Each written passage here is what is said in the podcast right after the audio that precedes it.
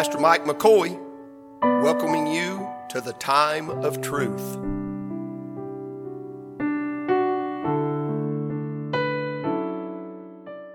I'm going to give you a 15 minute sermonette and I'll finish this thing tonight.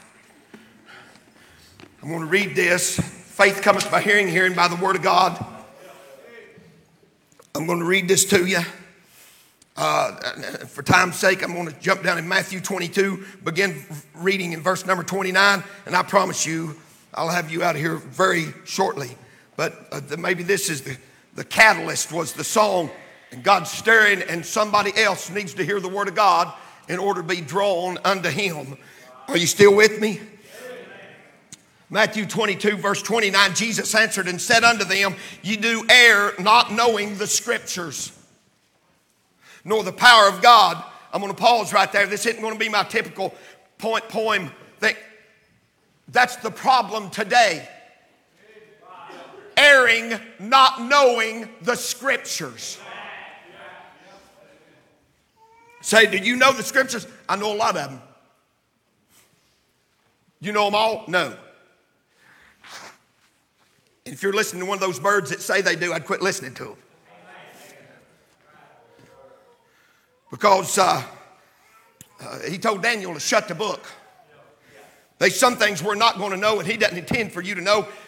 And the reason for that is this is a faith book. Randall already alluded to it. It's a faith book. Faith cometh by hearing, hearing by the word of God. It's a faith book. You have to take it by faith. God don't start out in the beginning of this book trying to explain who He is. He just says, In the beginning, God created the heaven and earth. Take it or leave it, friend. He doesn't ask your opinion, and he's never going to. He just said, Here it is. They err not knowing the scriptures nor the power of God. This is the Sadducees he's talking to. They don't think you can get up, they don't believe in the resurrection. For in the resurrection, they neither marry nor are given in marriage, but are as the angels of God in heaven. They're not, they're not an angel, but they're like an angel, for they are sexless and the thing that's got so many men and women in trouble throughout this world, history of the world, that'll be removed. But as touching the resurrection of the dead, have you not read that which was spoken unto you by God, saying? Now he's speaking to the Sadducees here that only take the first five books. They take the Pentateuch, that's all they'll take. So he's going to take the something out of the first five books that they believe in, and he's going to prove to them how wrong they are. That's what he does for us. Here's what he said I am the God of Abraham, the God of Isaac, and the God of Jacob.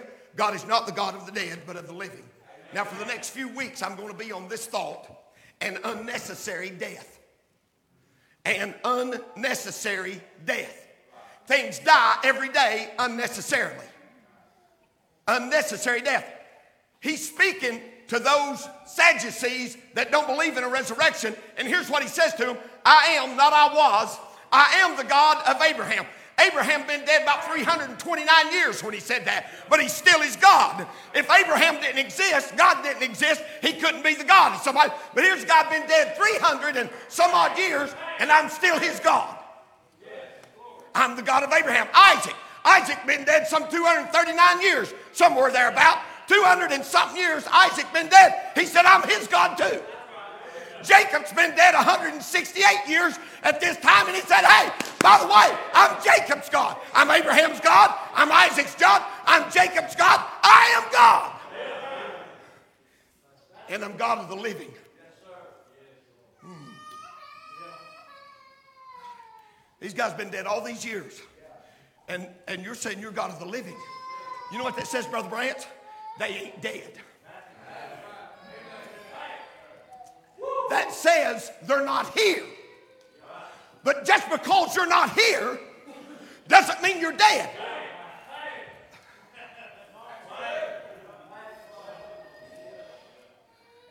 Here's my introduction this morning. Number one, now, you're saying that we're not dead. You're going to have to get it all. You're going to have to get the whole series to get this. Here it is death. Death is expected. Why do you know that? Well, because the Bible said in Hebrews 9:27, we quote this verse all the time, it's appointed unto man once to. How many times he die? It's appointed unto man once to die. And after this, the judgment. So there is an appointment. There's appointment for Junior Swafford. There's an appointment for you, Michael Miller. Donnie, you got an appointment. You got an appointment, you don't know where that's at. I've had them early, late, and all in between. But you have an appointment. You've got, and you will not, you may cancel a thousand appointments, but you will make that appointment. Job said it like this My bound is set that I cannot pass. I'm going to come to that place. There it is. I'm going to step in there. I'm going to step in there. Death's going to consume me in the natural. In the natural.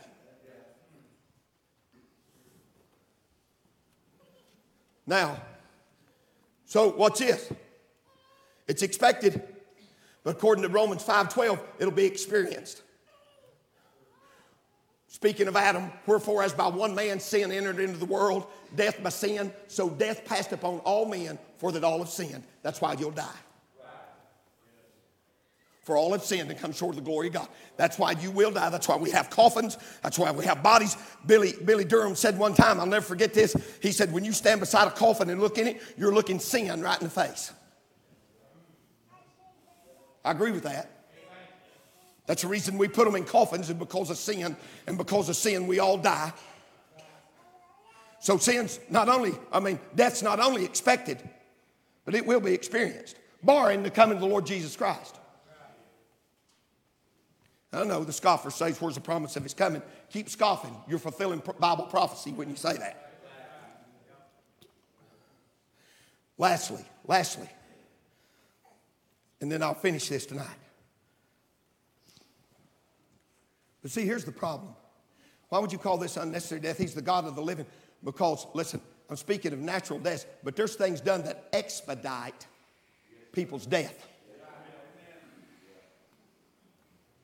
Listen, He's the God of all grace, mercy. He's sovereign. There's none like Him, there's none higher. But if I want to go out here and step in front of a bus to tempt God, He'll let me die.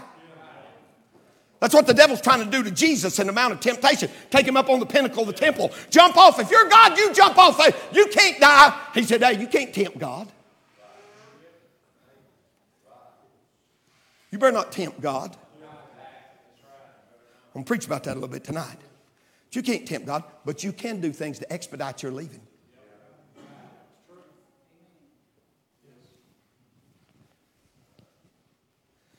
The problem is, that when you leave, in most cases, now there's a few exceptions to the rule, but when you leave, in most cases, it not only it doesn't just affect you,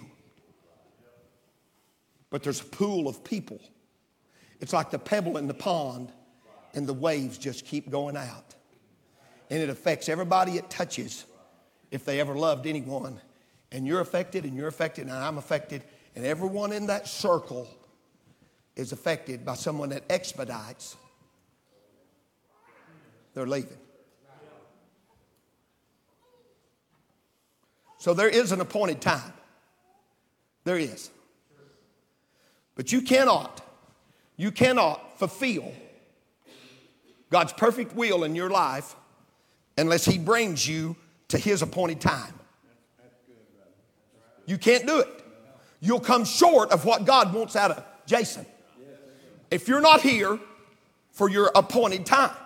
Now, he appoints short periods and long periods and all different periods. And I can't explain that, and I'm not, I can't because I'm not God, but He is, and He's got an appointment, and He knows what He's doing. And He brings you that appointment, Brother Irvin.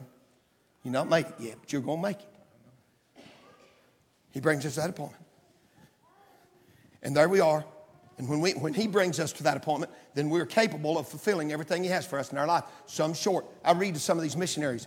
I wish I could recall his name. He went to the island over there, and they told, they told, they told him when he went, said, They'll kill you. He said, I, can't, I, I know they may. And Mike, he, he wrote, this, he wrote this, this, this long letter to his parents. He said, I am compelled of the Holy Ghost to go into this native region knowing that they've only received me with spears and swords and most likely I will I'll be a martyr. I will die in this. And he got in the boat, got off the big boat, got in the little boat, rowed his way to the beach. They killed him on the beach. Fast forward some 20 years, 25 years or something later. And there's somebody that watched what they done to the guy that never even preached him a message. And I think he was in his middle 20s when this happened. And the world would say, What a waste. He was compelled of God. You better know it's the voice speaking to conscience when you do something like that.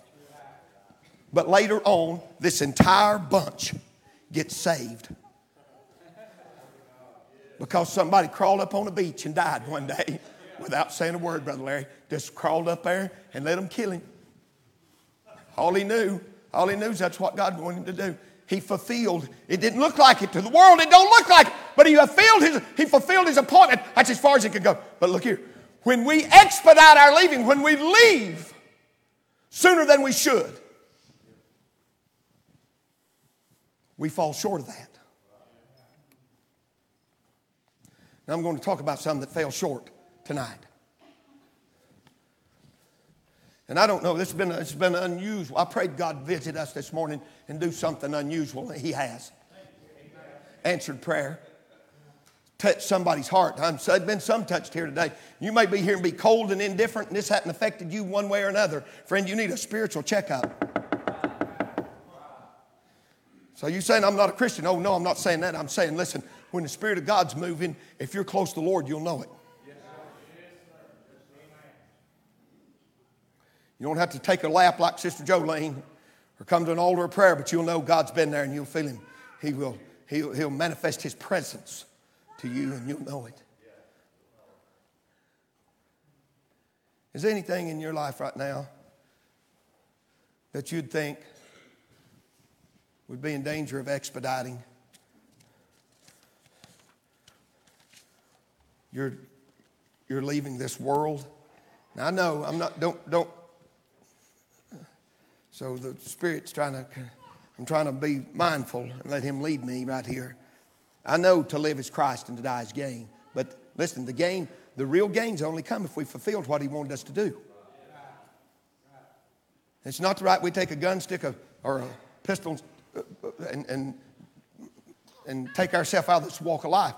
No, no, it is not that. His strength's made perfect in weakness. So we may get to a place we don't want to be, and God's going to use that. And He's going to bring you right to that time.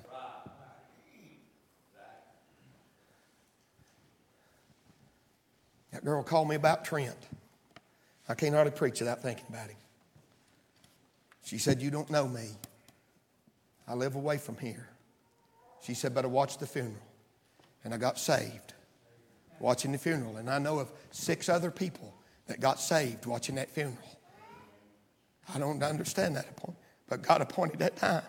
And He done that to do something else, see? He does that. But don't die an unnecessary death. Don't die an unnecessary death. There are things that we need to kill in our life. There's things that must be, they need to be killed, but don't don't, don't kill something that doesn't need to die. Is anybody here today? Are you with me?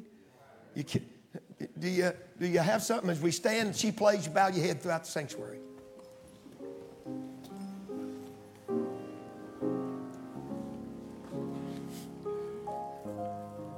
Is there something that's in your life today that's, that's that's, that's got you burdened down and, and you're afraid this thing's going to kill you, come and let God, let God resuscitate, restore, reconcile, revive, recharge, rekindle. I know there's been a lot of movement and people on the altar praying this morning, but this is a different time. This is someone maybe with a different need right now. Do you need that thing right now? Keep it alive, Lord. Don't let it die.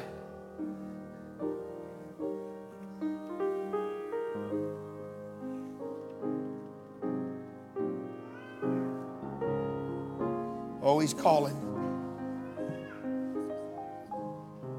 Calling old sinner, come home. She's going to play one more verse and chorus. If no one moves, then you'll close the invitation.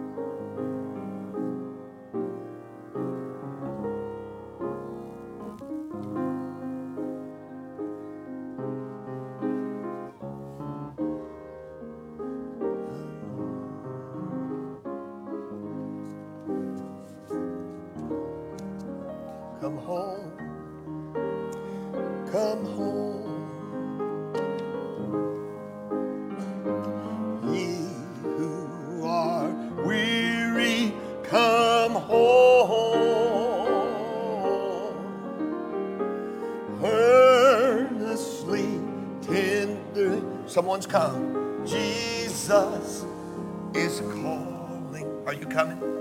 Calling. Oh, sinner, come home. Y'all pray with Brother Allen right there. Someone else might need to come. Just keep playing, Bernie. Just play on. God dealing with hearts today. He's been come. Help. Don't let it die, Lord. No need for an unnecessary death. Keep it going until the appointed time. Help me. Help me. Hear me, Lord. Praise God. Aren't you glad we got a God that hears us? Aren't you glad that when we call, He'll answer? Aren't you glad for that kind of God today? Hey, some may be tired and weary in the service. If you need to sit down, you sit down. You need to slip out, you slip out. You won't hurt our feelings. People are coming to get help from God. It's what we, it's why we come here. We come to worship Him in spirit and truth. We come to get our needs fulfilled. Praise God. And that's what He does on a daily. Hallelujah. It's in Him. it's in Him I live, move, and have my being. I got up this morning, I drew his breath. I took his step, I put his clothes on. I drove his car to church today. I've enjoyed his spirit his presence. I'm in his house with his people and his bride. The family of God gathered together, praise the Lord, worshiping the King of Kings and Lord of Lords. How good it is to be his today. You need something from him? You ought to come. There's still time. People still praying, still asking, still receiving. Oh, what a God. Just keep playing, Verena.